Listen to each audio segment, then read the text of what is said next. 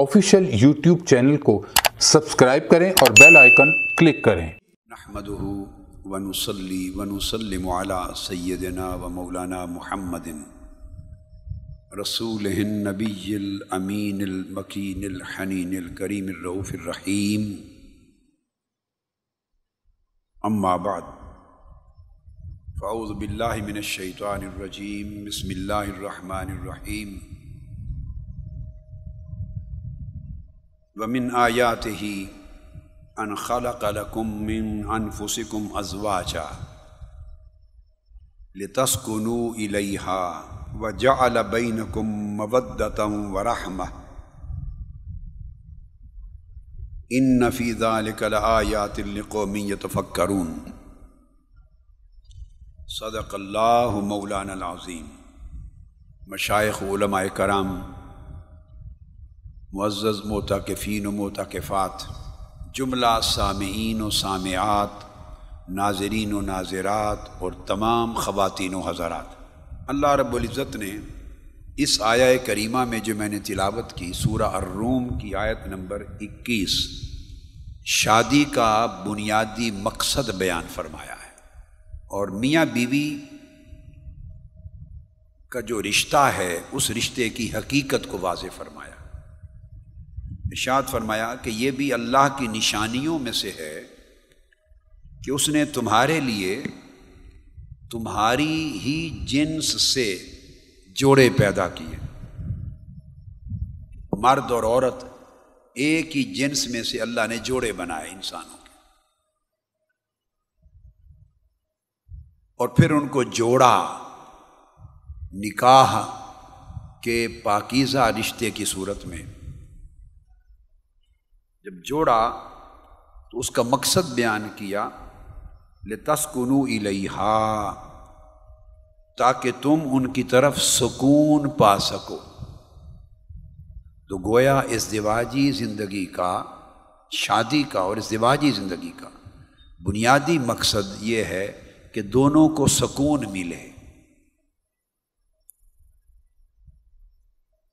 سکون تبھی مل سکتا ہے اگر دونوں کا رشتہ باہمی محبت پر قائم، اعتماد پر قائم،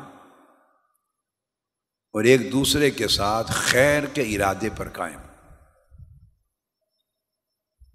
اگر آپس میں گالی گلوچ ہوتا ہو، سختی تلخی ہوتی ہو، بد اعتمادی ہوتی ہو، ایک دوسرے کی برائی دل میں ہو ایک دوسرے کے ساتھ سخت سلوکی ہو بد مزاجی ہو، تو کبھی بھی لتسکنو الیہا اللہ کا بیان کردہ مقصد کہ دونوں کو سکون ملے اس جوڑ سے، وہ پورا نہیں ہو سکتا۔ اس لیے اللہ رب العزت نے فرمایا و جا اعلیٰ بین کم و رحمہ اور اللہ تعالیٰ نے تمہارے درمیان محبت اور رحمت پیدا کر دی۔ تو میاں بیوی کے رشتے کا مطلب یہ ہے کہ شوہر کو بیوی سے راحت ملے محبت کی بنا پر اور بیوی کو اپنے شوہر سے راحت ملے، سکون ملے۔ اور یہ راحت اور سکون باہمی محبت اور مودت کے قیام سے ہی پیدا ہو سکتی ہے۔ پھر سورہ بقرہ میں ارشاد فرمایا گیا ولا ہن مثل الزی علیہن بالمعروف ولی رجال علیہن دارا واللہ عزیز الحکیم کہ لوگوں دستور کے مطابق عورتوں کے بھی مردوں پر اسی طرح حقوق ہیں، عورتوں کے۔ جیسے حقوق مردوں کے عورتوں پر ہیں۔ یہ قرآن مجید کی ایک بڑی بنیادی آیت ہے۔ زوجین کے حقوق سے متعلق۔ فرمایا کہ جس طرح حقوق مردوں کے عورتوں پر ہیں، دستور کے مطابق اور نیکی کے ساتھ عورتوں کے بھی اسی طرح کے حقوق، اسی کی مثل حقوق عورتوں کے مردوں پر ہیں۔ ہماری سوسائٹی میں یہ زیادتی ہو گئی ہے، دو قسموں کے گھرانے ہماری سوسائٹی میں پائے جاتے ہیں۔ موسٹلی غریب گھرانے لوور مڈل کلاس جہاں غربت ہے یا دیہاتوں کے رہنے والے، ان یا کم تعلیم یافتہ گھرانے۔ ان کا عالم تو یہ ہے کہ مرد عورت کے حقوق کو سرے سے مانتا ہی نہیں۔ بلکہ دیہاتوں میں کہاوت یہ ہے کہ جو شوہر ہیں، وہ عورتوں کو پاؤں کی جوتی سمجھتے ہیں۔ عزت عورت کا حق نہیں سمجھتے۔ عورت کے حقوق کا سرے سے ادراک ہی نہیں۔ وہ جو ان کی بد قسمتی سے غلط خاندانی روایات ہیں، ظلم کی، زیادتی کی، بے عزتی کی، گالی گلوچ کی، اس کو روا رکھتے ہیں اور قرآن کو انہوں نے بالکل یکسر نظر انداز کر دیا ہے۔ اور خاتون، عورت، خاتون خانہ سراسر ظلم کا شکار ہوتی ہے، زیادتی کا شکار ہوتی ہے۔ تو یاد رکھ لیں کہ یہ زیادتی اور ظلم محض خانگی اور گھریلو مسئلہ نہیں، یہ قرآنی مسئلہ ہے۔ یہ قرآن کے خلاف ایک بغاوت ہے۔ اللہ رب العزت کی نافرمانی ہے۔ عورت کو بو عزت کرنا، زیادتی کرنا، ظلم کرنا، بیوی اور عورت کے حقوق کو نظر انداز کرنا بہنوں اور بیٹیوں کے حقوق کو نظر انداز کرنا۔ اب یہ میاں بیوی کے رشتے میں یہ تو ایک اینگل ہے۔ اب ہماری سوسائٹی میں یہ تبدیلی بھی آ گئی ہے کہ پڑھے لکھے گھرانوں میں اور مالدار گھرانوں میں اور شہروں میں معاملہ الٹ ہو گیا ہے۔ میں ایسے بہت سے گھرانوں کو جانتا ہوں جہاں شوہر بیویوں کے کنٹرول میں ہیں۔ غلام ہیں گویا بیویوں کے۔ اف نہیں کر سکتے، ایک رتی برابر ہل نہیں سکتے۔ حتیٰ کہ تنظیمات میں میٹنگز ہوتی ہیں، تو ایسے شوہر بھی ہیں کہ telephone cell phone, mobile on رکھتے ہیں۔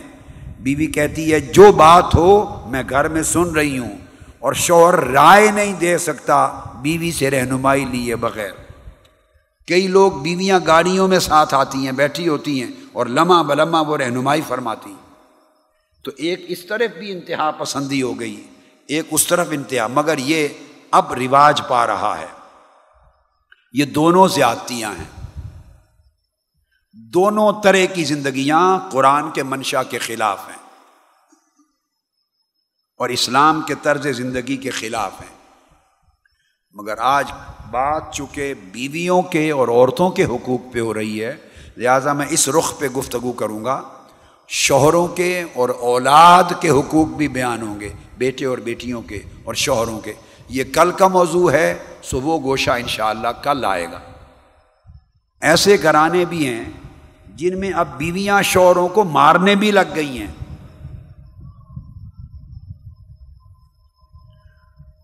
میں آپ سے پوچھتا نہیں ہوں، مگر پوچھ لوں تو آپ میں سے بھی کئی مسکین ہاتھ کھڑا کر دیں گے۔ جی میں نے بھی مار پئی ہے۔ آپ بھی میں سے کئی ہاتھ کھڑا کر گئے۔ ڈپینڈ کرتا ہے کہ صحت کیسی ہے۔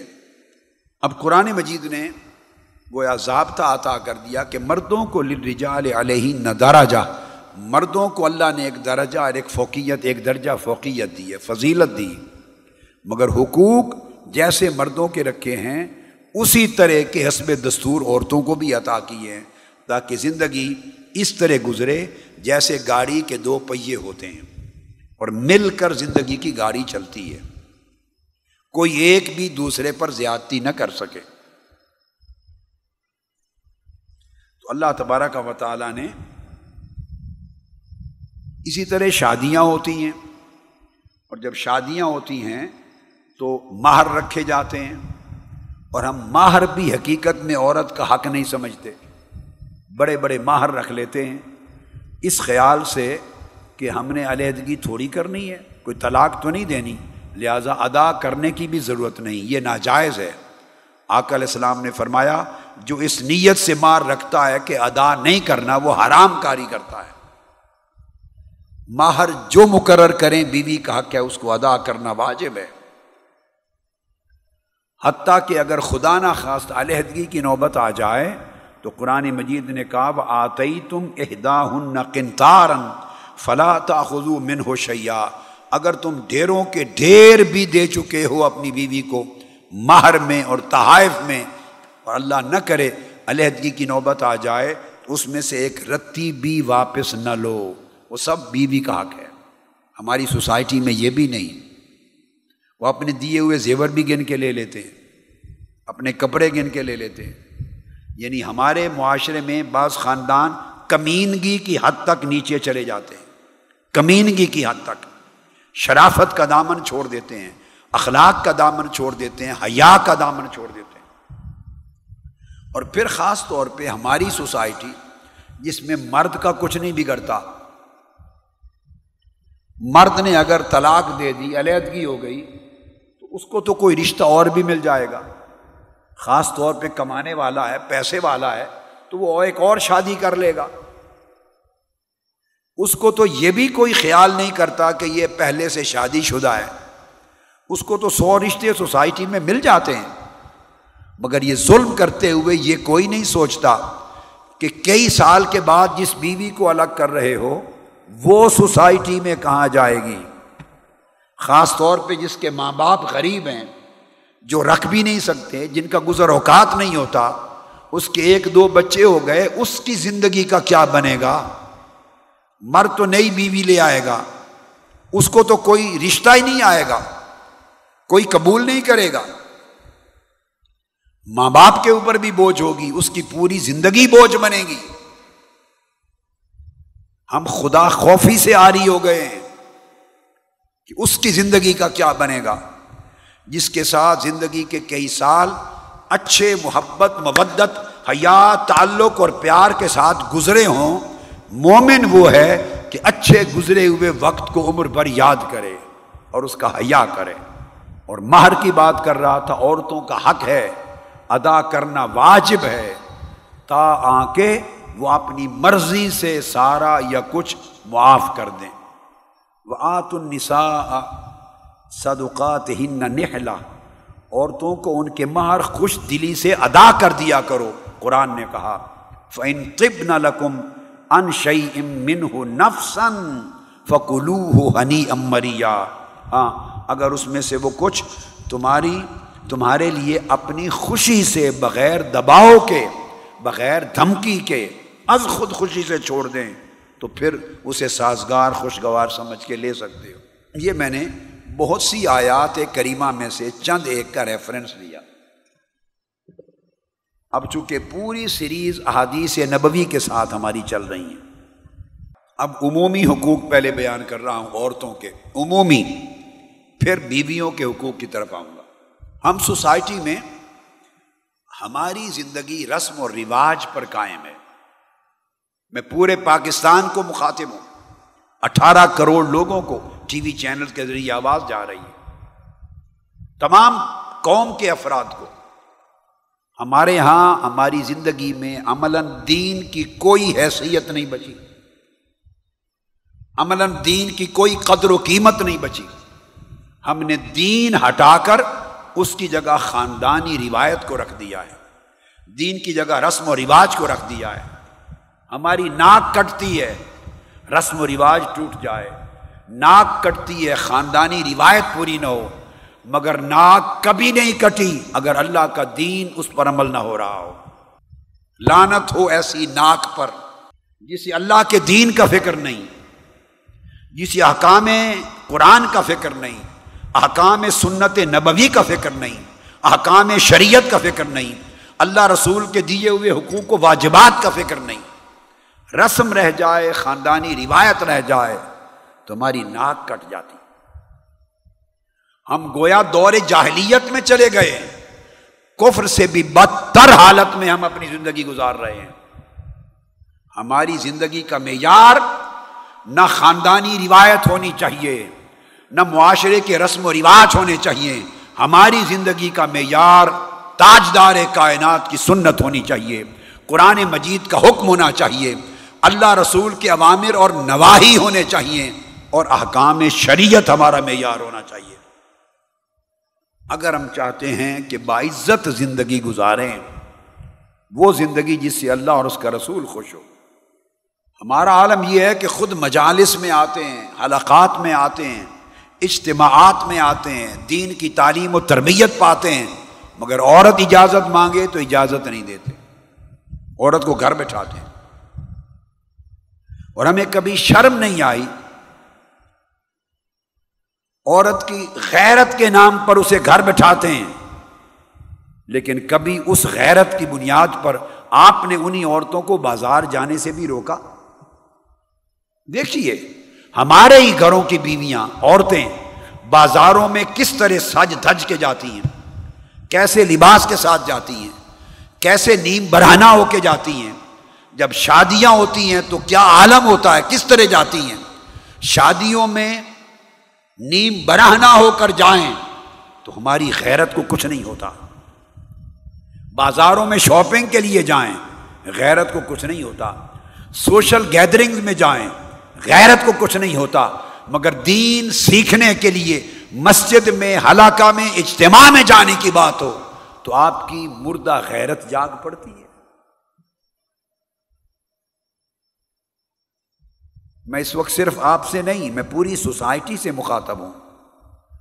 پوری پاکستانی قوم سے مخاطب ہوں، آپ یاد رکھیے۔ ہماری غیرت جاگ پڑتی اس کا مطلب یہ ہے کہ ہم اپنی بیویوں کو، عورتوں کو، خواتین کو دین کی تعلیم دینا ہی نہیں چاہتے۔ دین کی تربیت دینا ہی نہیں چاہتے۔ یہ کتنی مشکل سے ہماری کئی مائیں، بہنیں، بیٹیاں احتکاف کے ساتھ آتی ہیں۔ گھروں میں لڑائی ہوتی۔ ان کا بھی برابر حق ہے دین سیکھنا، دین کی تعلیم پانا، دین کی تربیت پانا۔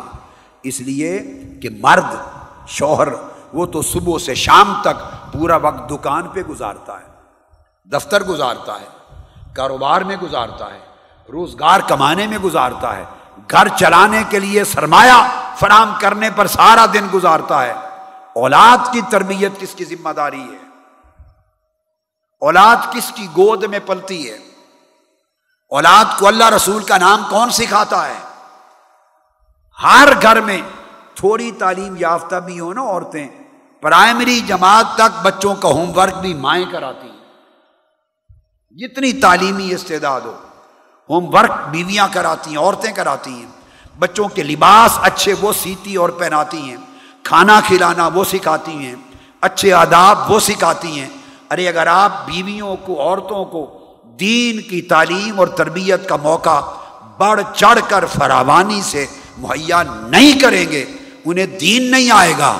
جب وہ دین نہیں سیکھیں گی تو آپ کی اولاد میں دین کیسے منتقل ہوگا؟ آپ نے تو سارا دن دکان، دفتر اور کاروبار میں گزار دیا۔ بچوں کو تعلیم و تربیت تو وہ دے رہی ہیں۔ ہم نے کبھی اس کا احساس تک نہیں کیا۔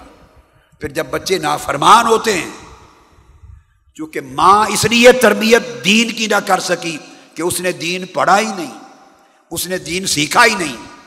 نہ اس کے ماں باپ نے سیکھنے دیا اور نہ اس کے ظالم شوہر نے سیکھنے دیا۔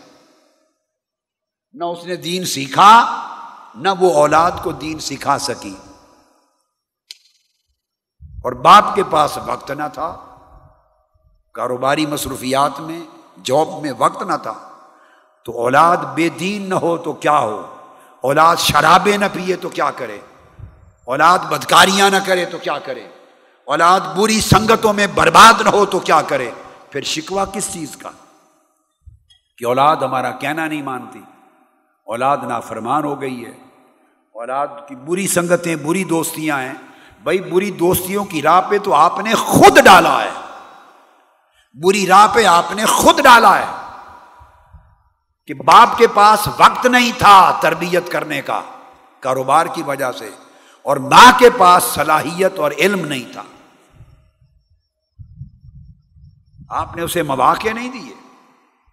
ہر رفیق تحریک مناج القرآن کے ہر فرد کی ذمہ داری ہے آج کے بعد، کہ وہ اپنی بیویوں کو، بیٹیوں کو، بہنوں کو اپنی طرح برابر برابر برابر مواقع فراہم کرے۔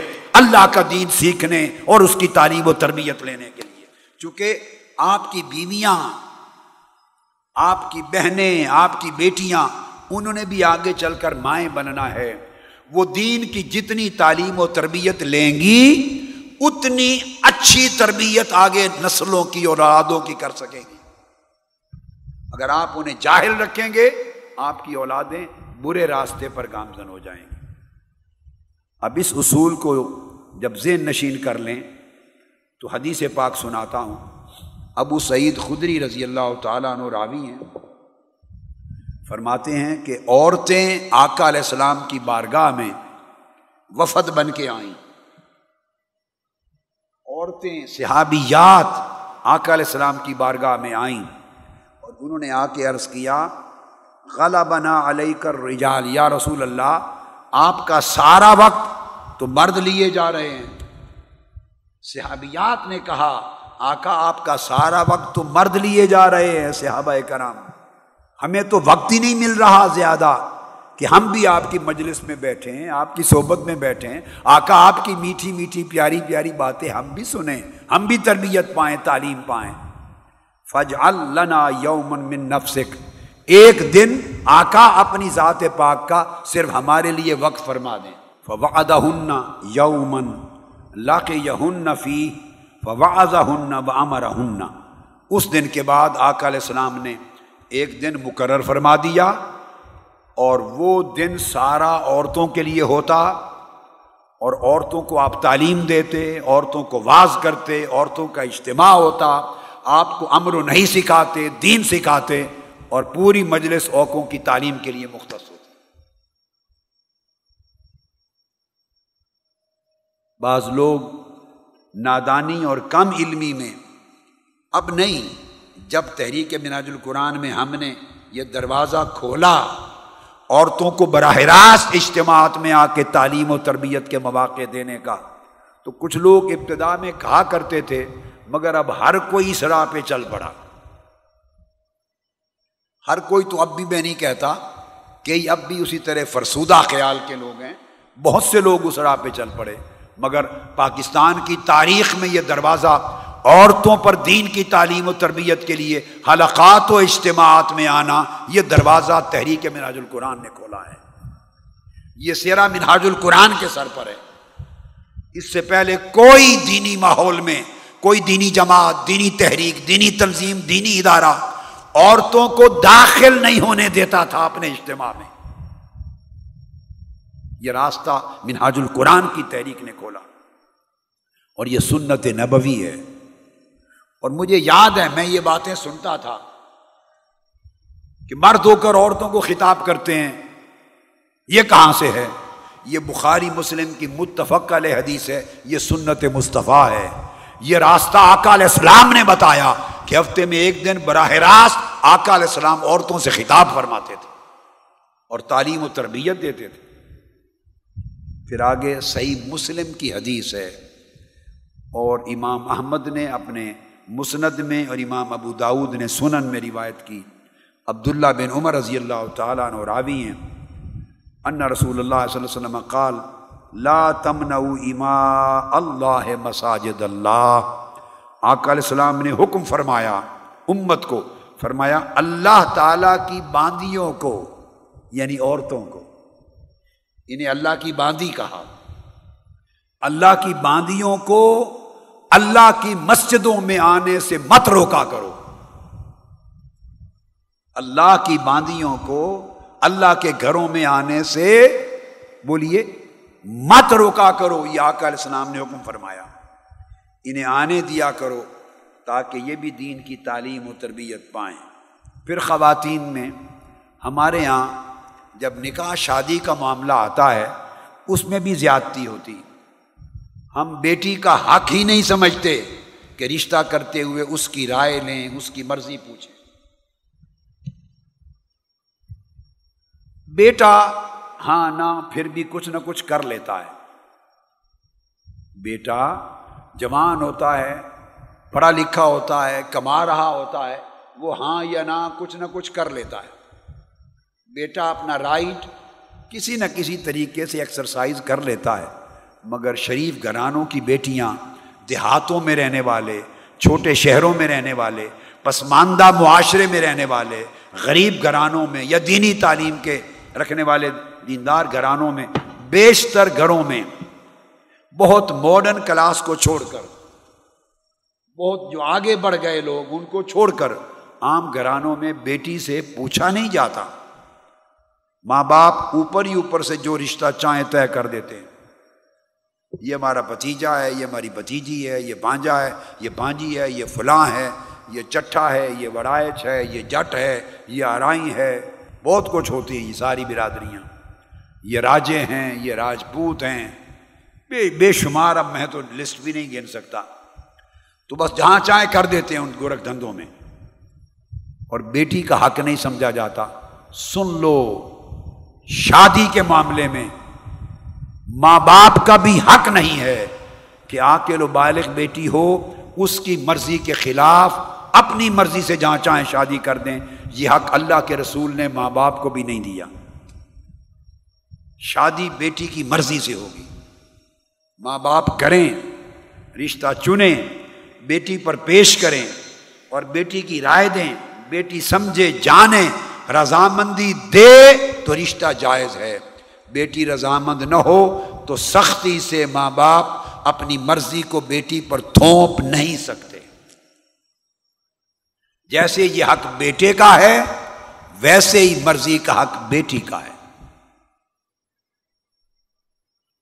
ابو حریرا رضی اللہ تعالیٰ نے روایت کرتے ہیں اور یہ حدیث متفق علیہ ہے، بخاری مسلم کی۔ آقا علیہ السلام نے فرمایا کہ بیوہ ہو اگر کوئی آپ کی بیٹی ہے، شور فوت ہو گیا، شادی شدہ تھی، بیوہ کا نکاح بھی اس کی اجازت کے بغیر آگے نہیں کیا جا سکتا۔ اور کماری لڑکی اگر بالغہ ہے، کماری لڑکی، اس کا نکاح بھی اس کی اجازت کے بغیر نہیں کیا جا سکتا۔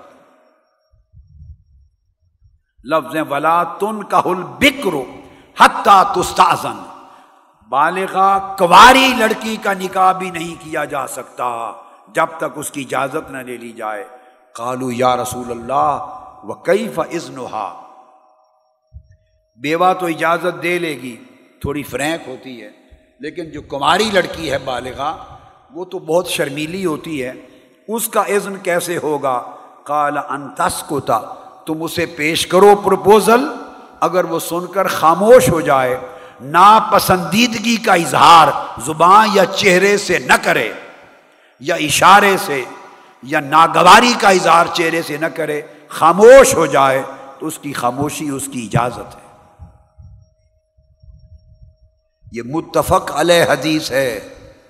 آقا علیہ السلام کا اتنا فرمان، سو یہ حکم واجب ہو گیا ماں باپ پر۔ بعض کہتے ہیں کہ نہیں، صرف اگر بیٹی بیوہ ہو گئی ہو یا متعلقہ ہو، اس کی دوسری شادی ہو تو اجازت لے لی جائے۔ نہیں نہیں۔ آقا علیہ السلام نے فرمایا، جو شوہر نادیدہ ہے بالغ کماری لڑکی ہے، اس کا نکاح بھی اس کی مرضی کے خلاف والدین بھی نہیں کر سکتے۔ اس کے بعد آقا علیہ السلاۃ والسلام نے اس سے اور زیادہ وضاحت کے ساتھ مسئلہ سمجھا دیا۔ عبداللہ ابن عباس رضی اللہ تعالیٰ نے روایت کرتے ہیں۔ جو شوہر دیدہ عورتیں تھیں یعنی بیوہ تھیں یا متعلقہ تھیں، ان کے والدین نے اس کے دوسرے نکاح کیے، ان کی مرضی کے خلاف۔ اور وہ آقا علیہ السلام کی بارگاہ میں آئیں۔ آقا علیہ السلام نے ان کے نکاح کو بھی رد فرما دیا، منسوخ فرما دیا۔ اور بالغہ آکلا بالغہ کنواری لڑکیاں کنواری جن کی پہلی شادی تھی، ان کے نکاح بھی بعض اوقات والدین نے ان کی مرضی کے خلاف کر دیے۔ آقا علیہ السلام کی بارگاہ میں آئیں، ان کو ناپسند تھے۔ آقا نے ان کے نکاح کو بھی رد فرما دیا، منسوخ فرما دیا۔ فرمایا وہ ہما کار حتان وہ جو بیوہ یا متعلقہ بچیاں تھیں، ان کا بھی اور کماری بچیاں بھی۔ جن کے نکاح کا وقت آیا اور ان کی مرضی کے خلاف دیے فردن نبی صلی اللہ علیہ وسلم نکاح ہوما ان دونوں کے نکاح آقا علیہ السلام نے رد کر دیے۔ فرمایا ان کے نکاح ان کی مرضی کے مطابق ہونے چاہیے۔ حضرت عائشہ صدیقہ رضی اللہ تعالیٰ عنہ روایت کرتی ہیں، جسے امام احمد بن حنبل اور امام نسائی اور امام ابن ماجہ نے تخریج کیا۔ فرمایا، ایک خاتون آقا علیہ السلام کے پاس آئی، ایک لڑکی آئی اور عرض کیا، یا رسول اللہ، ان ابھی ضب جنی ابن عقی یارفا بی خسی سطح میرے باپ نے میری شادی اپنے بھتیجے کے ساتھ کر دی ہے، میں ناپسند کرتی ہوں۔ میں وہاں شادی پہ راضی نہیں، میرے باپ نے کر دی اپنے بھتیجے کے ساتھ۔ بھتیجا امیر آدمی ہے، مالدار ہے، تو وہ مجھے دے کر اس کے رشتے میں میرے ذریعے سے میرا باپ اپنی غربت کا علاج کرنا چاہتا کہ مالدار بھتیجے کے ذریعے مالی مدد ہو جائے گی۔ اس لیے ادھر شادی کر دی ہے اور میں راضی نہیں ہوں۔ کیا حکم ہے؟ فجا المر علیہ آقا علیہ السلام نے فرمایا، اس بیٹی کو فرمایا لڑکی کو کہ تمہارے باپ کا کیا ہوا نکاح برقرار نہیں، فیصلہ تمہارے ہاتھ میں دیتا ہوں۔ اگر چاہو تو برقرار رکھو، چاہو تو رد کر دو، یہ اختیار تمہارا ہے۔ جب آقا علیہ السلام نے یہ اعلان کر دیا کہ نکاح کو برقرار رکھنے یا توڑ دینے کا اختیار تمہیں دیتا ہوں، تب وہ خاتون کھڑی ہوئی بیٹی، اس نے کہا وینی قد اجست ماں سانا ابھی اب یا رسول اللہ، آپ کا فیصلہ سن لینے کے بعد، اب میں اپنے اجازت دیتی ہوں کہ جو باپ نے نکاح کیا ہے، اس کو برقرار رکھتی ہوں۔ میں اس لیے آئی تھی تاکہ مقدمہ حضور کی بارگاہ میں پیش کروں۔ اور آپ فیصلہ فرمائیں، اور آپ کا فیصلہ پوری دنیا سن لے اور یہ جان لے۔ ولا کن ارت تو ان نسا ان لئی سل آبا امن المر شعی میں عورتوں کو بتانا چاہتی تھی، عورتوں کو ان کے حقوق سے آگاہ کرنا چاہتی تھی کہ اگر ان کی مرضی کے خلاف ان کے والدین نکاح کر دیں، تو یہ ان کا حق نہیں ہے، یہ حق بیٹیوں کا ہے۔ چاہیں تو برقرار رکھیں، چاہیں تو رد کر دیں۔ میں چاہتی تھی عورتوں کو صرف تعلیم ہو جائے، لیکن میں اب اس نکاح کو برقرار رکھتی ہوں۔ آپ کا فیصلہ امت تک پہنچ گیا۔ آپ اندازہ فرما لیں کہ آقا علیہ السلاۃ والسلام نے کتنے حقوق عطا کیے عورتوں کو، کتنے حقوق عطا کیے۔ یہ تو تھے، میں نے ایسے دو تین چیزیں کوٹ کی چونکہ وقت مختصر ہے، چن چن کے چند ایک حقوق بیان کروں گا۔ اب آتا ہوں عورتوں کے حقوق، بیویوں کے شوہر پر کیا ہے۔ آقا علیہ السلام نے شوہروں پر بیویوں کے حقوق کیا ہیں؟ اس کو خطبہ حجت الوداع میں شامل فرمایا۔ خطبہ حجت الوداع میں شامل فرمایا اور ارشاد فرمایا اتق اللہ فی النساء فانکم اخذتموہن بامان اللہ۔ اور پھر بعد میں ارشاد فرمایا وَلَهُنَّ عَلَيْكُمْ رِزْقُهُنَّ وَقِسْوَتُهُنَّ بِالْمَعْرُوفِ۔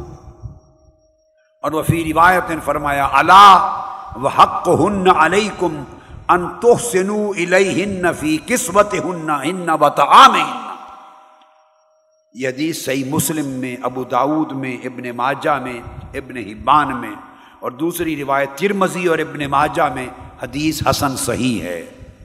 آقا علیہ السلام نے فرمایا، لوگو، اپنی بیویوں اور عورتوں کے معاملے میں اللہ سے ڈرا کرو، اللہ کا خوف کرو، چونکہ تم نے انہیں جب نکاح کیا تو اللہ تعالی کی امان میں لیا ہے۔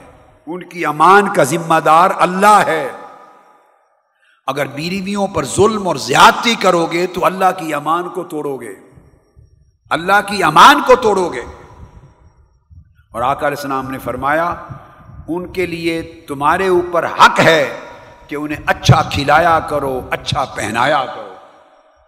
اچھے لباس دو اچھا کھانا دو، اچھی رہائش دو۔ وہ ان تو سنو الہن فی کس وط ہن و تعام ان کے ساتھ احسان کا سلوک رکھو۔ کھانے میں، پینے میں، لباس میں، ان کی ضروریات زندگی کی فراہم میں خوش دلی سے احسان کے ساتھ ان کو پورا کیا کرو۔ ہماری سوسائٹی میں بہت بڑی خرابی ہے۔ لوگ باہر بہت سخی ہوتے ہیں۔ جی بھر کے خرچ کرتے ہیں۔ مگر بیویوں کے لیے کنجوس ہو جاتے ہیں۔ بیویوں کو ایک ایک پیسہ گن گن کے دیتے ہیں اور گن گن کے حساب لیتے ہیں۔ انہیں قیدیوں کی طرح رکھتے ہیں، باہر سخی بنتے ہیں، خیرات کرتے ہیں۔ بہت کچھ خرچ کر بیٹھتے ہیں، مگر جب بیوی بچوں کا معاملہ آتا ہے، بخیل ہو جاتے ہیں۔ یاد رکھیں، آقا علیہ السلام سے صحابہ کرام نے پوچھا، آقا، سب سے بہترین خیرات اور خرچہ کیا ہے؟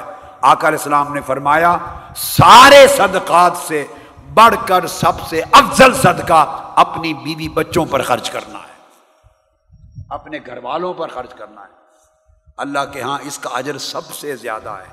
فرمایا، جب ان کے لباس، خوراک، رہائش، ضروریات کو پورا کرنے کا وقت آئے، تو احسان کا رویہ اپنایا کرو۔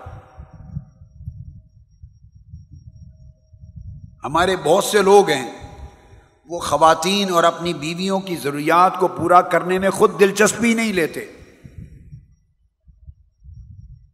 دلچسپی نہیں لیتے۔ ان کی ضروریات میں احسان کے ساتھ ان کو پورا کرو۔ اور رشتے کو محبت اور مبت پہ استوار کرنا اور احسان کا سلوک کرنا، اس کے لیے یہ بھی ضروری ہے۔ آپ میں سے کتنے لوگ ہوں گے؟ میں نام نہیں پوچھتا، ہاتھ کھڑے نہ کریں۔ میں نہیں چاہتا پردہ اٹھے۔ تعلیم دینا چاہتا ہوں، تربیت کرنا چاہتا ہوں۔ کتنے لوگ ہوں گے کہ جو جب جاب سے واپس جاتے ہیں، جن کے پاس وسائل ہیں، جیب میں چار پیسے ہیں، حالات اجازت دیتے ہیں، وہ جاتے ہوئے کچھ گلاب کے پھول یا پھولوں کا کیا کہتے ہیں، گجرا یا کوئی پھولوں کا جو، کیا ہاتھ پہ جو بناتے ہیں، یہ مال روڈ پہ عام ملا کرتے تھے۔ گجرے سے اپنی بیوی کے لیے جاتے ہوئے پھول لے کے چلے جائیں۔ کتنے لوگ ہیں جاتے ہوئے اس سے پوچھ لیں کہ آئس کریم چاہیے، کون سی پسند ہے؟ تو جاتے ہوئے ایک آئس کریم لے کے چلے جائیں۔ کتنے لوگ ہیں جو پوچھ لیں کہ کون سی خوشبو پسند ہے؟ بھائی خوشبو تو آقا علیہ السلام کی سنت ہے۔ اور بیوی سے بڑھ کر حقدار کون ہے جو آپ کا رفیق حیات ہے؟ اس کے لیے خوشبو لے کے چلے جائیں۔ کوئی کرتا ہے یہ عمل؟ ہم نے کبھی پرواہ نہیں کی۔ دوستوں کو دیں گے، پھول بھی دیں گے، اتنے اتنے بڑے بکے بھی دیں گے، ہزار ہار روپے کے بکے دیں گے، پھولوں کی حد ڈھیر لگا دیں گے، خوشبو دیں گے، عطر دیں گے، سینٹ دیں گے اسپرے دیں گے، سارا کچھ کھلائیں گے۔ ایک ایک کھانے پر پانچ پانچ دس دس ہزار ایک دو بندوں کے کھانے پر خرچ کر دیں گے۔ مگر کبھی بیوی بچوں کو بھی لے کر گئے کہ ان کو بھی خرچ کر کے کھلائیں۔ انہیں بھی چائنیز کھانا کھلا دیں۔ انہیں بھی عریبین ریسٹورانٹ پہ کھانا کھلا دیں۔ انہیں بھی اچھی جگہ بٹھا کے کھانا کھلا دیں۔ ان کا حق ہے جو ہر روز پکا کے تمہیں کھلاتی ہے۔ کبھی سوچا ہفتے میں تم کتنی بار اس کو جا کے کھلاتے ہو۔ یہ کہاں کا عدل ہے؟ یہ کہاں کا دین ہے؟ یہ کہاں کی تعلیم اور اخلاق ہے؟ جو بیوی ہر روز آپ کو ناشتہ بھی کرائے، لنچ بھی کھلائے، ڈنر بھی کھلائے تین تین بار آپ کا پیٹ کا دو زخ بھرے۔ جو بیوی تین تین بار روزانہ آپ کے پیٹ میں ایندھن بھرے۔ تین تین بار ایندھن گسائے آپ کے پیٹ میں۔ اور ناشتہ بھی مرضی کا آج کے زمانے میں بھی پراٹھوں کے ناشتے کرتے ہیں لوگ۔ آج بھی بیٹھے ہوئے پراٹھوں کا ناشتہ کرتے ہیں۔ کبھی آپ کو پراٹھے پکانے پڑے گرم توے میں تو سمجھ آ جائے۔ کہ پراٹھے کا ناشتہ بارہ کھاتا ہے یا نہیں؟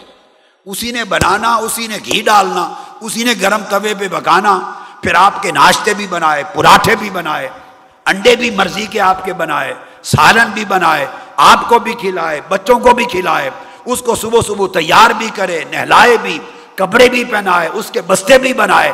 وقت ایک ہے، آپ نے بھی دفتر جانا، بچوں نے بھی اسکول جانا، وہ ایک انسان قیدی بنا ہوا ہے۔ اور تھوڑی کمی رہ گئی تو آپ کی شان میں گستاخی ہو جاتی ہے۔ ماتھے پر شکن آ جاتے ہیں۔ اٹھا کے پھینکتے انڈا ہی جل گیا۔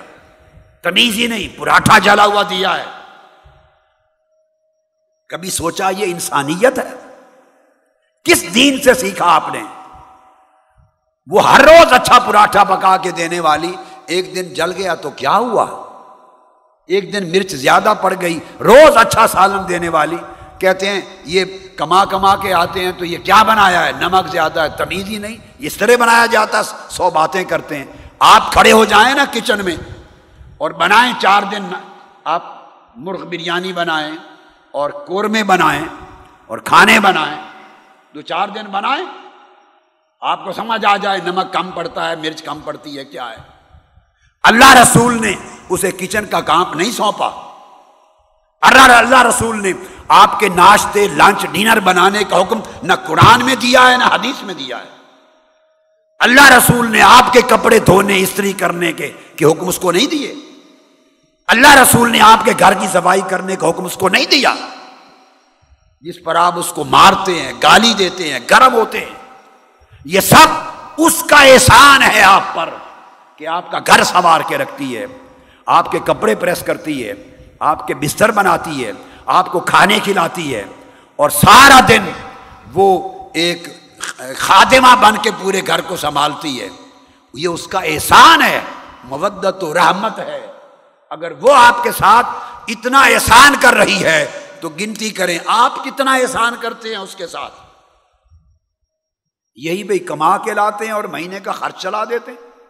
نہیں، ذاتی احسان کتنا کرتے ہیں؟ ذاتی سطح پہ اس کی طبیعت خوش کرنے کے لیے کیا کرتے میں وہ بتا رہا ہوں، یہ پرسنل اٹیچمنٹ کی باتیں ہوتی ہیں۔ یہ پرسنل اٹریکشن ہوتی ہے۔ یہ پرسنل ایک لنک ہوتا ہے کہ آپ کس کو کتنا ویٹیج دے رہے ہیں، اس کی خوشی کا کتنا خیال رکھ رہے ہیں، اس کے دل کو کتنا راضی کر رہے ہیں۔ اللہ راضی ہوتا ہے۔ آپ اس کو کھانا کھلائیں، چھٹی کا دن ہو، آپ بھی جوائن کریں اس کے ساتھ کچن میں۔ آپ بھی اس کو کام کروائیں۔ باہر کھانے پر لے جائیں، کبھی آؤٹنگ پہ لے جائیں۔ یہ بیوی کا بچوں کا حق ہے۔ تو ہم یعنی عدل نہیں کرتے، نہ احسان کرتے ہیں، نہ عدل کرتے ہیں۔ آکل السلام نے فرمایا، انتو سنو الہن ان کے ساتھ احسان کا سلوک کرو۔ حضرت سعد بن نبی وقاص ارشاد فرماتے ہیں کہ آکل السلام نے فرمایا، اور یہ حدیث بھی متفق علیہ۔ بخاری اور مسلم کی۔ فرمایا، انا کا لن تن فق نفقتن تب تغی بحا وجہ اللہ اللہ اجرت علیہ حتیٰ ما تج الفی فم امرتک فرمایا ہے بندے، اگر ایک پائی کچھ بھی خرچ کرو اللہ کی راہ میں اور تمہارا مقصد اللہ کو راضی کرنا ہو، تو اللہ تمہیں اس پر اجر عطا کرتا ہے، حتیٰ کہ اپنے ہاتھ سے ایک لکما بیوی کے منہ میں ڈال دو، اس پر بھی اللہ اجر عطا کرتا ہے۔ ہاتھ سے لکما بیوی کے منہ میں ڈالنا، اس پر بھی اللہ اجر عطا کرتا ہے۔ اب سٹیج والے ذرا ہاتھ کھڑا کر کے بتائیں، کبھی ہاتھ سے لکمے ڈالے بیوی کے منہ میں؟ ایسا ہو رہا ہے۔ اجتماع والے بتائیں ہے کوئی جو اپنے ہاتھ سے بیوی کے منہ میں لکما ڈالتا ہو؟ جو ڈالتے ہیں انہیں صد بار مبارکباد جو نہیں ڈالتے، وہ آج مسئلہ سمجھ لیں ڈالا کریں۔ اس سے محبت بڑھتی ہے۔ محبت بڑھنے سے اعتماد بڑھتا ہے۔ اعتماد بڑھنے سے رشتے میں پیار اور خوشگواری آتی ہے۔ خوشگواری آ جائے تو گھر جنت بن جاتا ہے۔ پھر وہ فریق، ایک دوسرے لوگ چھوٹی موٹی باتیں نظر انداز کر دیتے ہیں چھوٹی موٹی باتیں نظر انداز کر دیتے ہیں ایک اگر بہت حسن سلوک کرتا ہو تو دوسرا بھی حیا بڑھا دیتا ہے اس طرح بیویاں بھی چونکہ موضوع شوہروں کا کل آئے گا تو بیویاں بھی شوہر کے ساتھ اس طرح پرسنل اٹیچمنٹ کا جو سلوک ہے پرسنل افیکشن کا جو سلوک ہے، اس کا مظاہرہ کیا کریں روز مرہ کی زندگی میں۔ تاکہ گھر جنت بنے۔ اسی طرح حضرت جابر بن سامورا رضی اللہ تعالی عنہ روایت کرتے ہیں کہ میں نے آقا علیہ السلام سے خود سنا۔ آپ نے فرمایا ایزا اللہ احدن خیرن فل یبدا بنفس ہی و اہل بیت ہی صحیح مسلم، ابو جالا اور ابو حوانہ میں روایت۔ آقا نے فرمایا، اگر اللہ پاک کسی کو بھلائی دے مالی وسعت دے اور امور خیر عطا کرے، اچھی توفیق عطا کرے، تو فرمایا سب سے پہلے اپنی جان اور اپنے بیوی بچوں سے اس کا آغاز کیا کرو۔ بیوی بچوں کا حق، اگر اللہ آپ کو مال دے تو پہلا حق ان کا ہے کہ ان پہ خرچ کرو۔ جب جائیں تو شوق سے ان کے لیے ابائے خریدیں، شوق سے ان کے لیے باپردہ اچھے لباس خریدیں۔ شوق سے ان کے لیے ضروریات کی چیزیں خریدیں، اپنی پرسنل انوالومنٹ ظاہر کریں گے تو دوسرا فریق آپ کو رسپانس دے گا اور گھر جنت بن جائے گا۔ حضرت صوبان روایت کرتے ہیں، آقا علیہ السلام نے فرمایا، افضل و دینار یون فک لو دینار یون فک فرمایا، ایک دینار بھی اگر کوئی شخص اللہ کی راہ میں خرچ کرتا ہے ایک دینار بھی خرچ کرتا ہے، تو فرمایا خرچ کیے جانے والے دیناروں میں بہترین سب سے اعلیٰ اور سب سے افضل اجر والا اجر والا دینار وہ ہے جو اپنے بیوی بچوں پہ خرچ کرتا ہے۔ یتیموں پہ بعد میں اجر ہے، مسکینوں پر بعد میں اجر ہے، پڑوسیوں کا اجر بعد میں ہے، رشتہ داروں کا اجر بعد میں ہے۔ سوسائٹی کے غریبوں پر خرچ کرنے کا اجر بعد میں ہے۔ سب سے بڑا اجر ابتدا کرے بیوی بچوں پر۔ اس کو اللہ پاک نے سب سے بڑا نفع کا صدقہ، خیرات قرار دیا۔ بیوی بچوں پر خرچ کرنا بھی سب سے بڑا صدقہ ہے۔ ہم نے اسے کبھی دین کا حصہ ہی نہیں سمجھا۔ ہم ایسی نیکی کرنے لگ جائیں اگر لڑکا کرے تو ماں باپ ہونا۔ وہ کہتے ہیں وہ کی کریے؟ منڈا تو ساڈا رن مرید ہو گیا بس۔ لڑکا نیکی کرنے لگ جائے تو ماں باپ کہیں گے، منڈا ہاتھوں گیا۔ اے رن مرید ہو گیا۔ اے رن مرید ہو گیا تو مرد رہا ہی نہیں۔ اے مرد ہی نہیں رہا۔ اپنے ہاتھ نال دیکھو اس نو۔ وہ بیوی دے منہ چ لکمے پاندا۔ دیکھو، شرم نہیں آتی ڈبتے نہیں مردا۔ یہ بولی سننی پڑتی ہے۔ یہ سب دور جاہلیت کی باتیں ہیں، کفر ہے۔ تعلیم مصطفیٰ کے خلاف ہے۔ خوش ہونا چاہیے۔ اس لیے کہ تمہارا منڈا، تمہارا بیٹا اپنی بیوی کے منہ میں لکما دے رہا ہے اچھا لباس دے رہا ہے با پردہ اچھا کھانا کھلا رہا ہے، اس کے ساتھ محبت کر رہا ہے۔ تو دعائیں دو۔ اس کا سرا اللہ آپ کو بیٹی کی شکل میں دے گا۔ آپ کی بیٹی بھی کسی کے گھر میں بہو ہے، وہ بھی کسی کی بیوی ہے۔ اگر آپ خوش ہوں گے کہ آپ کا بیٹا آپ کی بہو سے حسن سلوک کر رہا ہے، اس کا بدلہ اللہ تعالیٰ آپ کو آپ کی بیٹی کی شکل میں دے گا تاکہ اس کا شوہر بھی اس کے ساتھ حسن سلوک کرے۔ اور اگر آپ کو پسند نہیں اپنی بہو کے ساتھ پیار کرنا، حسن سلوک کرنا بیٹے کا، تو پھر آپ کی بیٹی کے ساس سسر کو بھی پسند نہیں آئے گا۔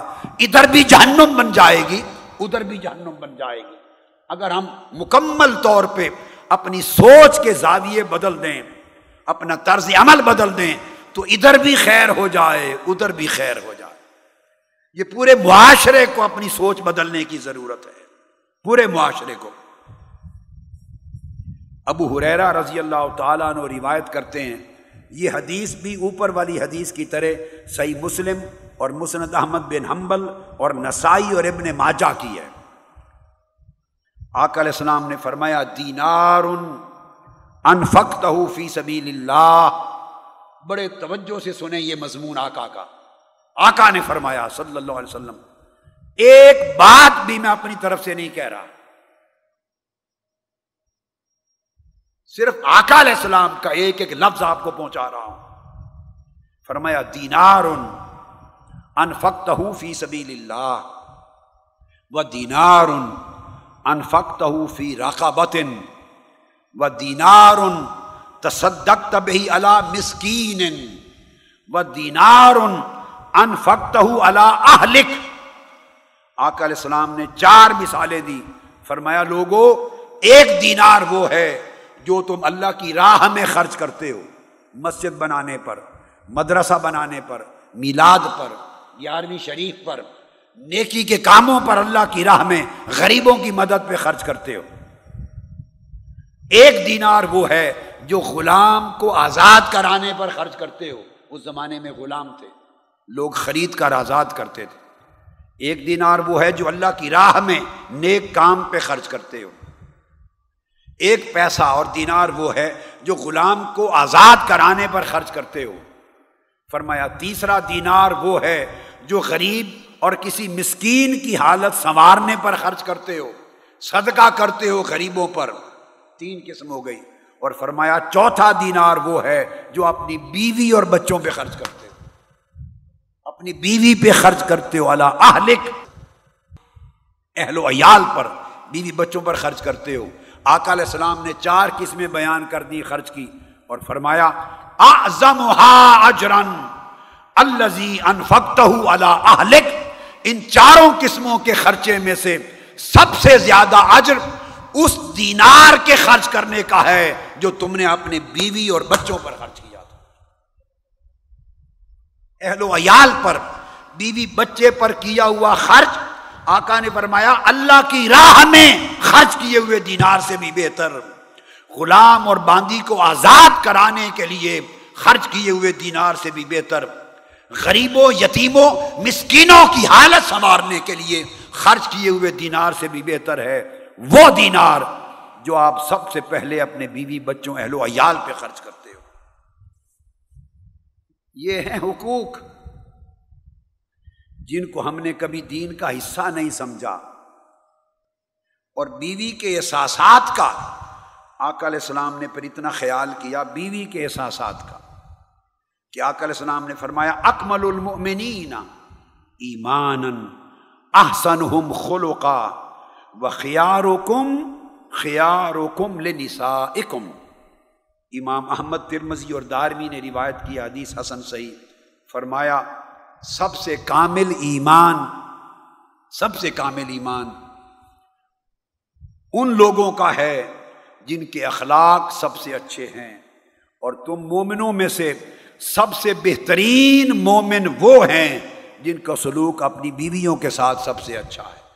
جن کا سلوک اپنی بیویوں کے ساتھ سب سے اچھا ہے، وہ سب سے اونچے درجے کا مومن ہے۔ اور ام المنین حضرت عائشہ رضی اللہ تعالی عنہ وہ روایت کرتی ہیں۔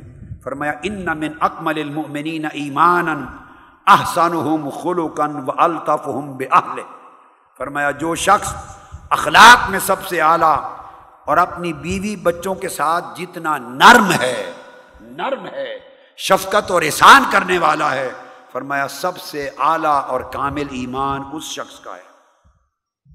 پھر آقا علیہ السلام نے فرمایا ترمزی اور ابن ماجہ میں، خیرکم خیرکم ہی و انا خیرکم لہلی اے میرے صحابہ اور اے میرے امتیو تم سب سے بہتر ایمان میں وہ شخص ہے جو اپنے بیوی بچوں کے ساتھ بہتر سلوک کرنے والا ہے، اور میں تم سب سے بہتر ہوں اپنے بیوی اور اپنے بچوں کے ساتھ سلوک کرنے میں۔ عطاب نبی رباح روایت کرتے ہیں، امام نسائی، تبرانی اور بحقی نے تخریج کی۔ آقا علیہ السلام نے فرمایا، سنیے، بڑی خاص چیز۔ میں آپ کو طریقہ بتاؤں کہ میاں بیوی کا تعلق کیسے ہو۔ آقا نے فرمایا کل شعی ان لئی سمن ذکر اللہ فہوا لائب. ہر وہ کام، ہر وہ کام جس میں اللہ کا ذکر نہیں، جس میں اللہ کی یاد نہیں. آقا علیہ السلام نے فرمایا، وہ چیز لاہ و لائب ہے، وہ کھیل ہے، وہ فضول ہے. ہر وہ چیز جس میں اللہ کی یاد نہیں، ذکر نہیں، وہ فضول ہے. سوائے چار چیزوں کے۔ سوائے چار چیزوں کے، اور ان میں پہلی چیز بیان فرمائی ملا ابت الرجل امراط وہ چیز کیا؟ ہر وہ شے جس میں اللہ کا ذکر نہیں، فضول ہے، سوائے اس عمل کے کہ کوئی شوہر اپنی بیوی کے ساتھ لاڈ اور پیار کرتے ہوئے کھیلے۔ بیوی کے ساتھ کھیلنا، اسے خوش کرنے کے لیے۔ آپ کے پاس لوڈو ہوتی ہے نا پاکستان میں، آپ بیوی بچوں کے ساتھ لوڈو کھیلا کریں۔ بیوی بچوں کے ساتھ کیرم بورڈ کھیلا کریں۔ بیوی بچوں کے ساتھ کبھی آپ کی اپنی حویلی بڑی ہو، دوڑ لگایا کریں بیوی کے ساتھ، آپس میں کھیلا کریں۔ وہ بیڈمنٹن کھیلا کریں، ٹیبل ٹینس کھیلا کریں۔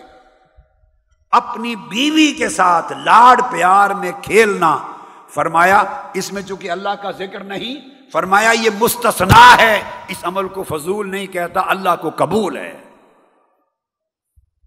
کتنے لوگ ہیں جو اپنی بیویوں کے ساتھ کھیلتے ہیں اور اس طرح لاڈ پیال میں ایک اچھی خوشگوار زندگی بسر کرتے ہیں۔ اب آقا علیہ السلام کا عمل سنیے کہ آقا کیا کرتے تھے، صلی اللہ علیہ وسلم۔ مسلم اور بخاری مسلم کی متفق علیہ حدیث، حضرت عائشہ صدیقہ رضی اللہ تعالی عنہ خود روایت فرماتی فرماتی ہیں، خدا کی قسم، خدا کی قسم۔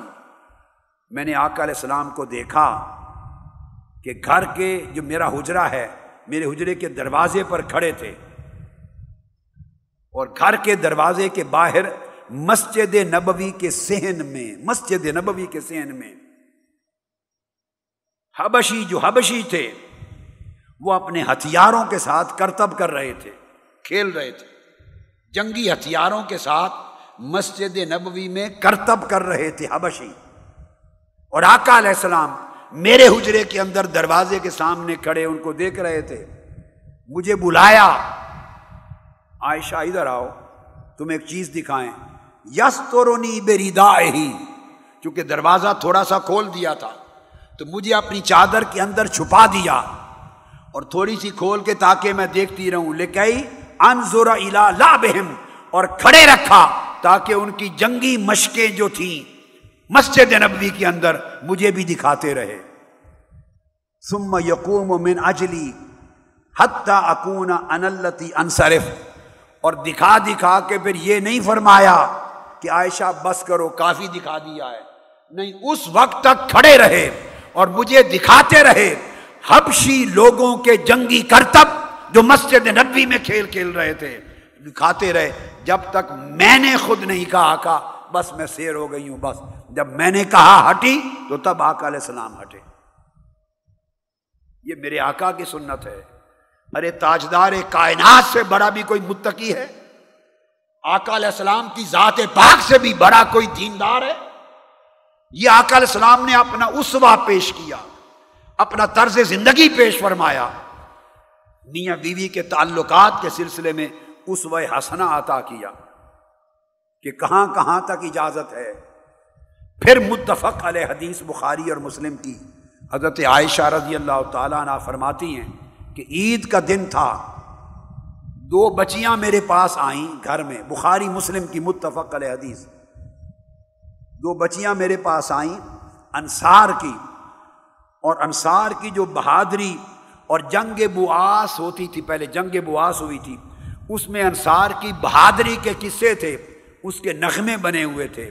تو جنگ بواس میں انصار کی بہادری کے نغمے گیت گانے لگی اور دف بجانے لگی ساتھ۔ دف دف بجا رہی ہیں، گیت گا رہی ہیں اور میں سن رہی تھی۔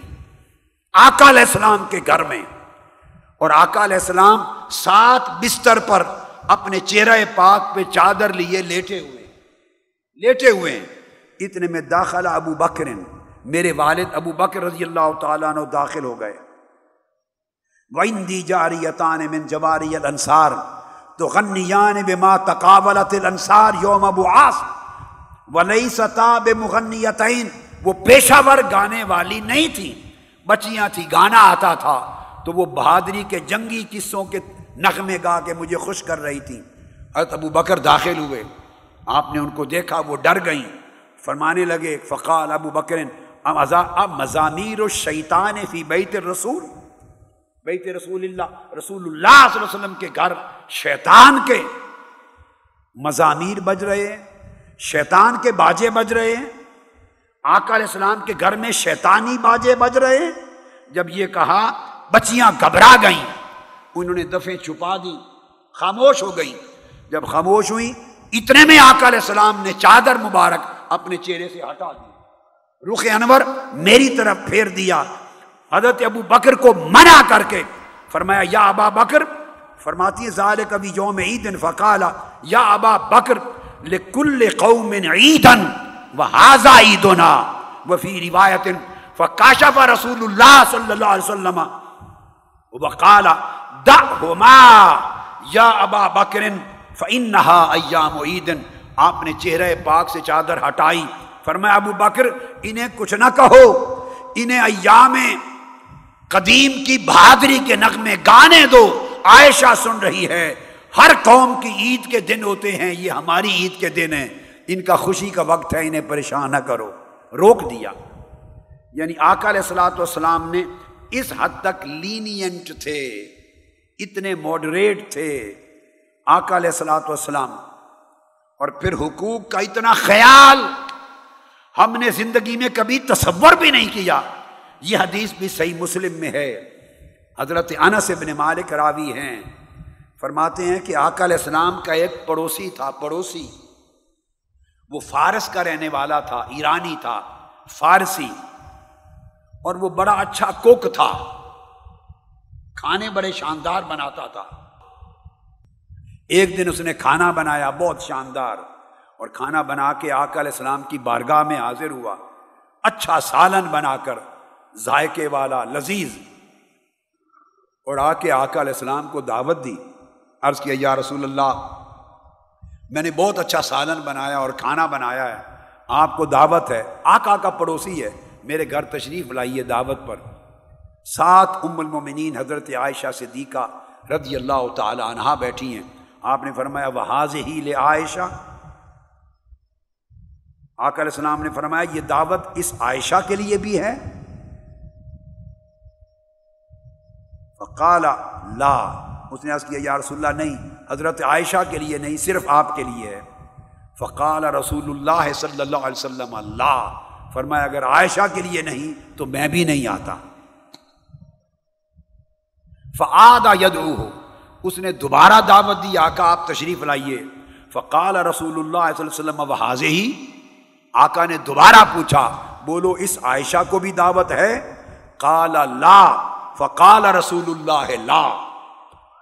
اس نے کیا، نہیں، یا رسول اللہ، عائشہ کے لیے نہیں. فرمایا، پھر میں بھی نہیں آتا۔ تیسری بار پھر دعوت دی۔ یا رسول اللہ، تشریف لائیے۔ پھر آقا نے فرمایا، فقال رسول اللہ و حاضر ہی؟ بولو اس عائشہ کے لیے ہے یا نہیں؟ کالا نام تیسری بار عرض کی، یا رسول اللہ ہاں عائشہ کے لیے بھی ہے نام پھر تیسری بار عرض کیا ہاں حضرت عائشہ کے لیے تب حضور دعوت قبول کر کے چلے. فقام یتداف آن حتیٰ منزل تب حضرت عائشہ صدیقہ کو ساتھ لے کے چلے، حتیٰ کہ اس کے گھر دعوت پر پہنچ گئے. اور جب آقا علیہ السلام گھر ہوتے اور گھر کے کام کاج کا وقت ہوتا حضرت اسود روایت کرتے ہیں، کان نبی و صلی اللہ علیہ وسلم یسن فی بیت ہی آقا علیہ السلام و کان یقون فی محنت اہل ہی تانی خدمت اہل ہی فائزہ حضرت سلاد و خرج سلاد جب نماز کا وقت نہ ہوتا، گھر ہوتے، تو آقا علیہ السلام اپنی ازواج متعارات کو اپنے کاشانہ اقدس میں ان کے ساتھ مل کر کام کاج کراتے تھے۔ اور گھر کے کاموں میں ازواج متعارات کی معاونت کرتے تھے۔ اگر ہم ایسا کر دیں، ہم کہیں گے جیتے تو مرد ہی نہ رہے، پھر اسی تک اجی ہاں تو مارے گئے تو مرد ہی نہیں، ساری شان ہی ختم ہو گئی۔ ماں باپ کہہ دے گے، جھڈو ہو گیا جی یہ۔ تو جھڈو ہے۔ یہ کتنے مرد ہے؟ یہ تو بیوی نال کم کاج کرا وہ صفائی کرا برتن دھلا کچن کا کام کرا جتے مارو، اس نو یہ مرد ہی نہیں رہا۔ پتہ نہیں کہڑے کہڑا برا لمحہ سی میرے گھر جم پہ آئیے یہ سب جاہلانہ باتیں اللہ کے دین کے خلاف، تاجدار کائنات کی سنت کے خلاف، لوگوں اپنی فکر کو بدلو، ذہن کو بدلو، زاویہ نگاہ کو بدلو، طرز زندگی کو بدلو اور آقا علیہ السلام کی سنت کو زندگیوں میں داخل کرو۔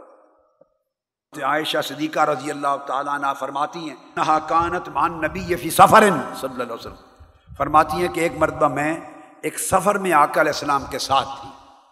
آقا سفر میں ازواج کو ساتھ لے جاتے، باری باری قرآن اندازی کر کے ساتھ لے جاتے۔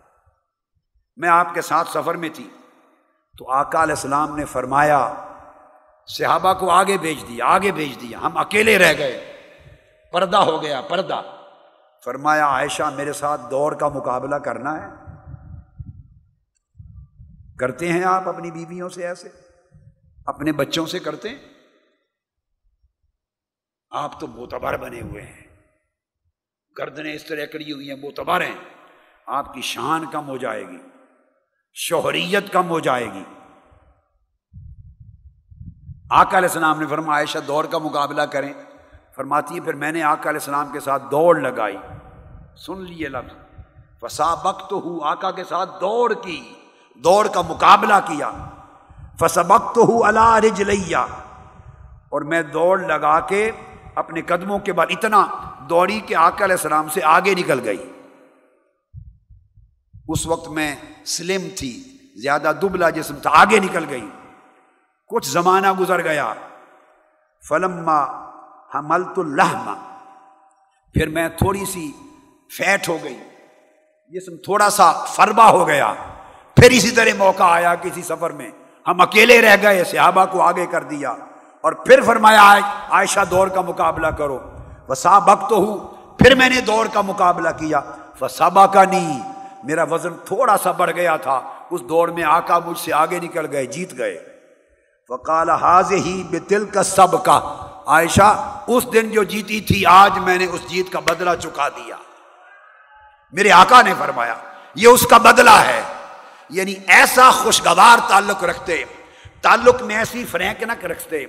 ایسا نیچرل لنک رکھتے کہاں تاجدار کائنات جن کے طلبے عرش چومتا ہے؟ کہاں تاجدار کائنات جن کا استقبال رب کائنات کرتا ہے؟ جنہیں سمت دنا فتح اللہ کا مجدہ جہاں فضا ملتا ہے۔ حتیٰ کانا کعبہ کو سین او ادنا کے مقام پر بیٹھنے والے۔ جہاں رب جلوہ کر آتا ہے، بے نقاب ہو کر۔ جن کے جلوے کو فرشتے ترستے ہیں۔ جن کی انگلی کے اشارے سے چاند ٹکڑے ہوتا ہے، جن کو جانور سجدہ کرتے ہیں، جن کے اشارے سے ڈوبا چاند پلٹتا ہے، سورج پلٹتا ہے۔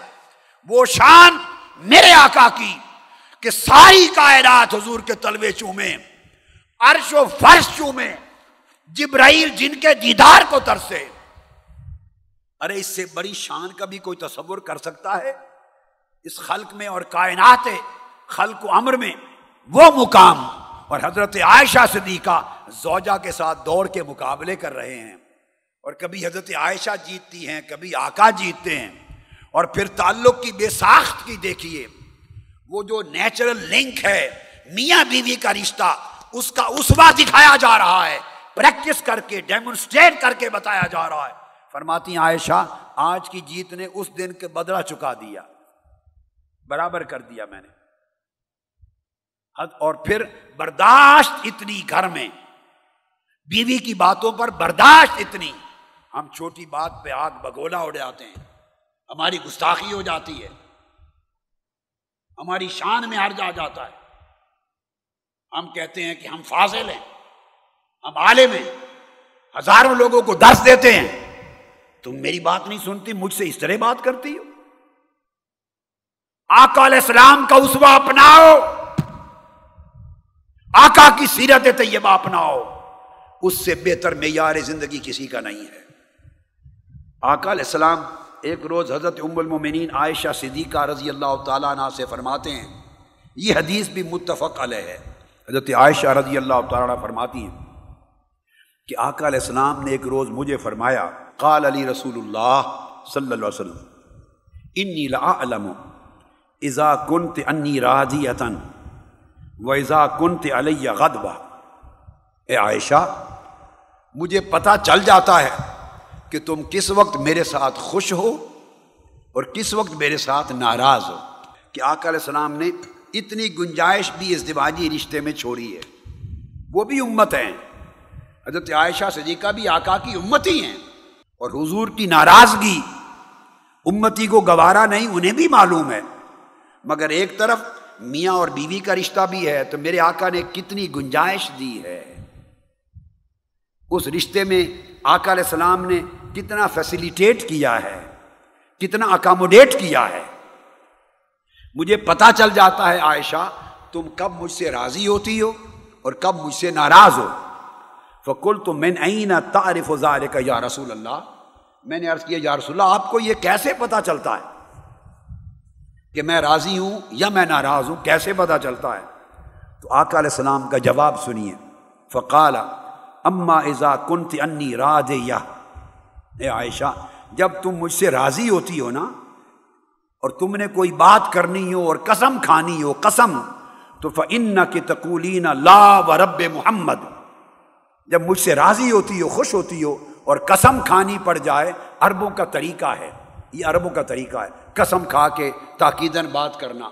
تو تم قسم کھا کے کہتی ہو کہ رب محمد کی قسم، میرا رب کر کے قسم کھاتی ہو۔ میں سمجھ لیتا ہوں عائشہ خوش ہے آج۔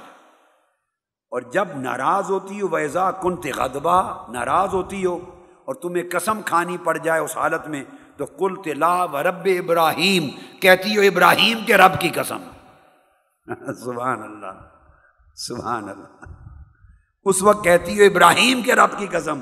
آقا مسکرا پڑے۔ فرمایا، میں اس وقت سمجھ آتا ہوں کہ آج عائشہ کا موڈ ٹھیک نہیں ہے۔ عائشہ کا موڈ؟ ام المومنین رضی اللہ تعالیٰ عنہ، قربان جائیں آپ کی عظمتوں پر کہ آقا نے کتنا لاڈ دیا آپ کو، کتنا پیار دیا۔ میں سمجھ آتا ہوں آپ عائشہ خفا ہے۔ حضرت عائشہ صدیقہ رضی اللہ تعالیٰ نے ہاتھ جوڑ دیے۔ قالت، قلت تو اجل، واللہ یا رسول اللہ؟ ما احجر اسمک میرے آقا، خدا کی قسم، آپ نے سچ فرمایا، میں بشر ہوں اور بحثیت بشر کبھی ایسی کیفیت آ بھی جاتی ہے۔ لیکن خدا کی قسم، میں صرف اپنی قسم کو بدلتی ہوں، رب ابراہیم کہتی ہوں، مگر آپ میرے دل سے نہیں نکلے ہوتے۔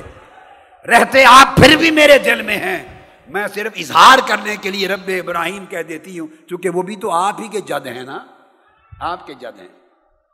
آقا علیہ السلام کا یہ ظرف ہے۔ برداشت کا یہ ظرف ہے۔ اور پھر حقوق، زوجہ کے بیوی کے حقوق یہاں تک خیال کرتے کہ حضرت عائشہ صدیقہ رضی اللہ تعالیٰ عنہ ہی فرماتی ہیں۔ اور یہ حدیث بھی بخاری مسلم کی متفق علیہ ہے کہ ام المومنین حضرت خدیت القبرا رضی اللہ تعالیٰ عنہ، آپ کو معلوم ہے ان کا وصال ہو گیا تھا ہجرت مدینہ سے پہلے مکہ معظمہ میں ہی۔ جب شیب ابی طالب سے نکلے تو اس سال کو عام الحسن کہا۔ وفات ہو گئی تھی وہاں۔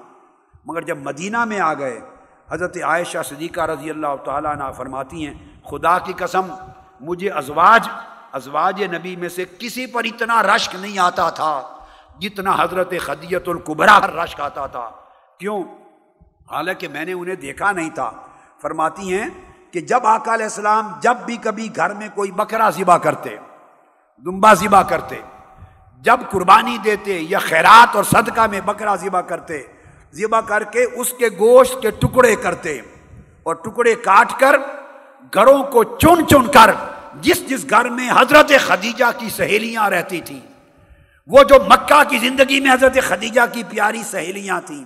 فرینڈس تھیں جن سے پیار تھا۔ گوشت کے ٹکڑے کر کر کے پلیٹ میں ڈال کر میرے آقا اپنے ہاتھوں سے ان سہیلیوں کے گھر بھیجا کرتے تھے۔ حضرت خدیجہ وفات پا چکی تھی۔ زمانہ بیت گیا تھا، مگر ان کی روح کو خوش کرنے کے لیے ان کی سہیلیوں کے گھر حضور گوشت بھیجا کرتے تھے۔ جب گوشت بھیجتے تو مجھے حضرت خدیجہ کے نصیب پہ رشک آتا تھا کہ وہ حضرت خدیجہ القبرا کتنا بڑا نصیب ہے آپ کا۔ کہ آقا، آج تک آپ کو نہیں بھولے، آپ کی سہیلیوں کو نہیں بھولے۔ ان کی بھلائی کو اتنا یاد رکھتے تھے۔ اور آقا علیہ السلاۃ والسلام نے پھر حد کر دی امت کو زوجہ کے حقوق بتانے، سمجھانے اور عمل کر کے دکھانے میں کہ یہ بھی حدیث پاک میں ہے۔ اور یہ حدیث ابن حبان روایت کرتے ہیں، حضرت عطا سے۔ اور وہ کہتے ہیں کہ ایک روز میں اور حضرت عبید بن عمیر رضی اللہ تعالیٰ عنہ ہم دونوں ام المومنین حضرت عائشہ صدیقہ رضی اللہ تعالیٰ عنہ کی خدمت میں حاضر ہوئے۔ اور حاضر ہو کر ہم نے عرض کیا، ام المومنین، آج تو آقا علیہ السلام کا کوئی بڑا عجیب واقعہ آپ کی حیات طیبہ کا سنائیے۔ اداس ہیں۔ آقا کی زندگی پاک کا کوئی بڑا عجیب واقعہ سنائیے۔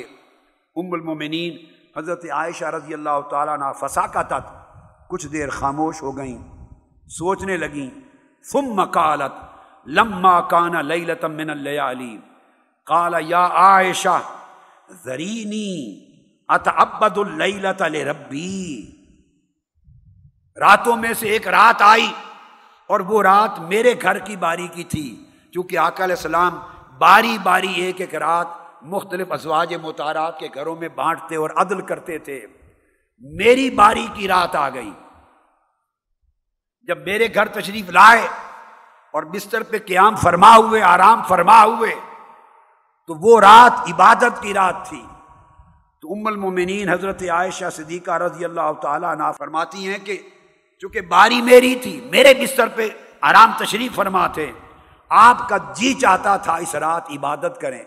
مسلح پر کھڑے ہوں، اللہ کے حضور روئیں، التجائیں کریں، دعائیں کریں، مگر میرا حق تھا۔ تو تو مجھے فرمانے لگے، یا عائشہ زرینی ات ابد اللہ ربی عائشہ، کیا مجھے اجازت دیتی ہو کہ آج رات میں اللہ کے زور عبادت میں بسر کر لوں؟ آقا علیہ السلام کا عدل و انصاف دیکھیے، حقوق زوجیت کا پورا کرنا دیکھیے۔ مجھے فرمایا میرے آقا نے، عائشہ اجازت دیتی ہو کیونکہ تمہاری رات ہے کہ میں آج اللہ کی عبادت کر لوں۔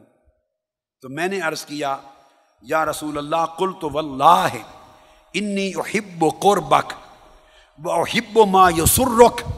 آقا، مجھے دونوں چیزیں پیاری ہیں، میں آپ کا قرب بھی چاہتی ہوں، آپ کی قربت بھی چاہتی ہوں اور آپ کی مسرت بھی چاہتی ہوں۔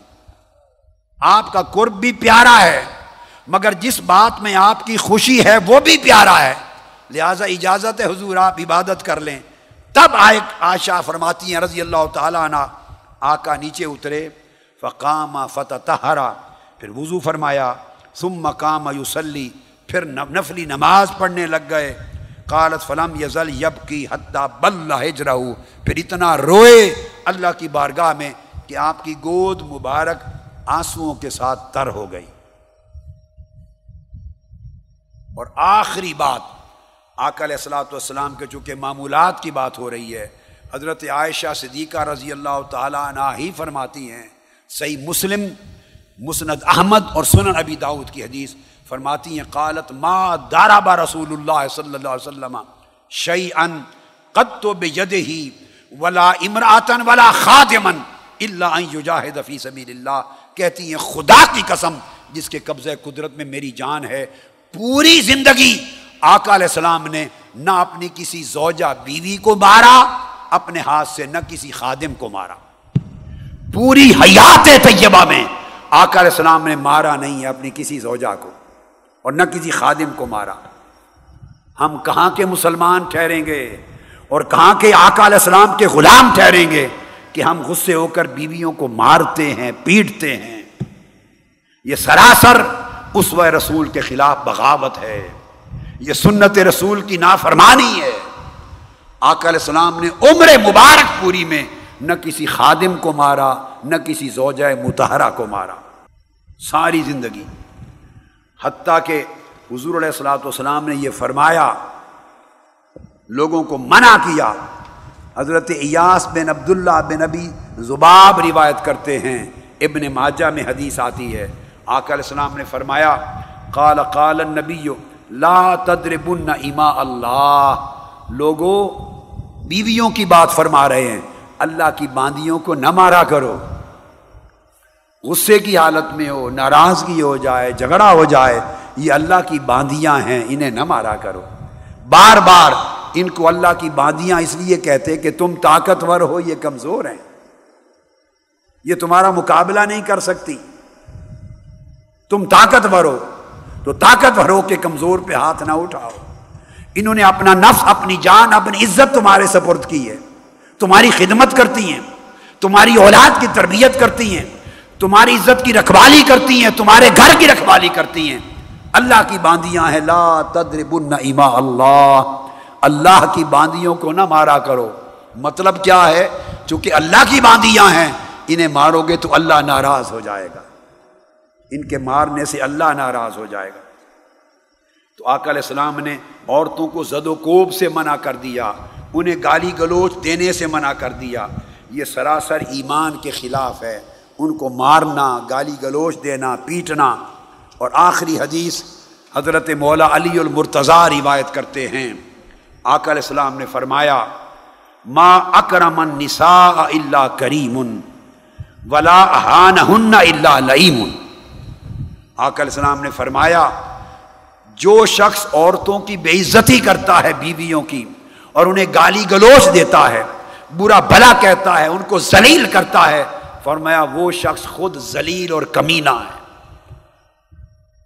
آقا علیہ السلام نے فرمایا، سوائے ذلیل اور کمینے شخص کے اپنی بیویوں کو ذلیل کوئی نہیں کرتا، ان کی احانت کوئی نہیں کرتا، اور سوائے برگزیدہ اور عزت والے شخص کے بیویوں کی عزت کوئی نہیں کرتا۔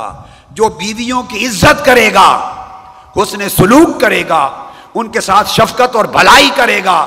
آقا علیہ السلام نے فرمایا، وہی شخص اور وہی شوہر عزت والا ہے، اللہ کی نگاہ میں۔ اور جو بیویوں کو ذلیل کرے گا، گالی گلوچ دے گا، مارے گا، پیٹے گا، وہ اللہ کی نگاہ میں وہ شخص کبینہ ہے۔ خواہ نمازیں کیوں نہ پڑھتا پھرے۔ حاضرین محترم، یہ معیار ہے حسن سلوک کا۔ جو آقا علیہ السلاۃ والسلام نے ہمیں سکھایا بیویوں کے ساتھ، اہل و عیال کے ساتھ۔ آج کا در سن کر اسے پوری زندگی کا سبق بنا لیں۔ یہ اسوہ حسنہ آقا علیہ السلام کا سن کر اپنی زندگی کا اسوا طریقہ اور شعار بنا لیں۔ تاکہ ہماری اصلاح ہمارے گھر سے شروع ہو۔ جو قریب ترین رشتہ ہے، مرد کا، شوہر کا، بیوی کے ساتھ اور شوہر کا بچوں کے ساتھ۔ اس یونٹ سے اصلاح کا آغاز ہو۔ اگر اصلاح گھر میں ہو جائے تو ہم پورے معاشرے میں اور باقی رشتوں کے ساتھ بھی رفتہ رفتہ اصلاح کرنے کے قابل ہو جائیں گے۔ اللہ رب العزت ہمارے حال پہ کرم فرمائے۔ وما علینا البلاغ۔ آفیشیل یوٹیوب چینل کو سبسکرائب کریں اور بیل آئیکن کلک کریں۔